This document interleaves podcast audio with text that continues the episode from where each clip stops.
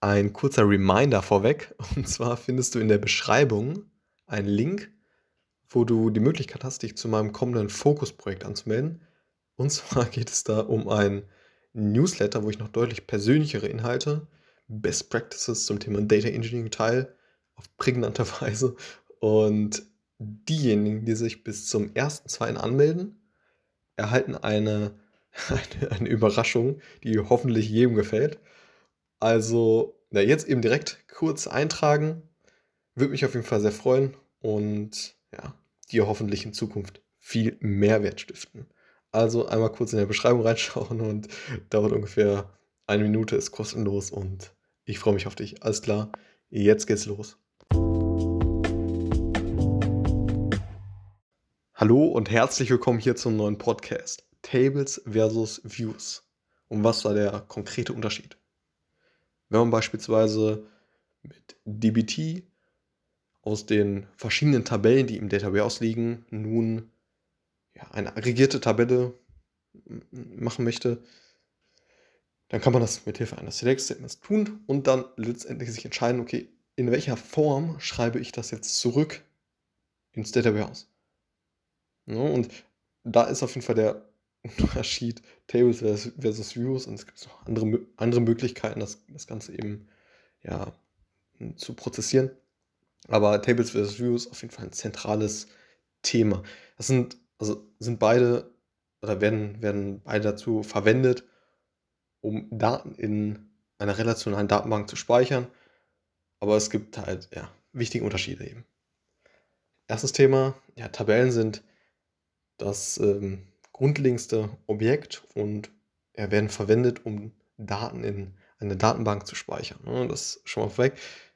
Sie werden mit Hilfe von SQL eben definiert und ja, haben eine, eine Reihe von Spalten und ja, einen Datentyp pro jede Spalte. So. Tabellen speichern die Daten physisch und können abgefragt werden, aktualisiert und eben verändert werden. Das heißt eben Tabellen, also Tables. Da geht es, äh, da geht es darum, dass sie wirklich ähm, ja, diese Daten beinhalten und letztendlich ja, eben, eben dort äh, vorliegen und diese, diese Daten speichern mit entsprechenden Datentypen und so weiter. Views hingegen sind ja, virtuelle Tabellen, die auf ja, die, die auf dem Ergebnis eines, äh, einer Select-Abfrage oder Anweisung basieren. Sie speichern keine Daten physisch, sondern bieten eine andere Sicht auf die Daten, die in einer oder halt mehreren Tabellen gespeichert sind. Sie können verwendet werden, um Abfragen zu vereinfachen, indem sie komplexe Logik einschließen oder ja, um eine andere Sicht auf die Daten zu bieten.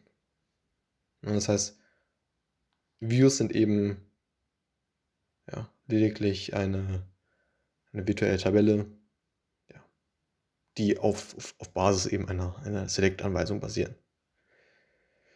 Und genau. Views sind schreibgeschützt, das, das bedeutet, dass ja, sie keine DML-Operation, also Data Manipulation Language, ähm, wie eben Insert, Update oder Delete auf, auf einer View ausführen kann. Ne? Wir können nur ja, Daten aus einer View mit äh, Select-Befehlen eben auswählen. Das heißt, eine View kann man jetzt nicht verändern wieder. Also man kann jetzt nicht Insert, Update oder Delete machen. Hm.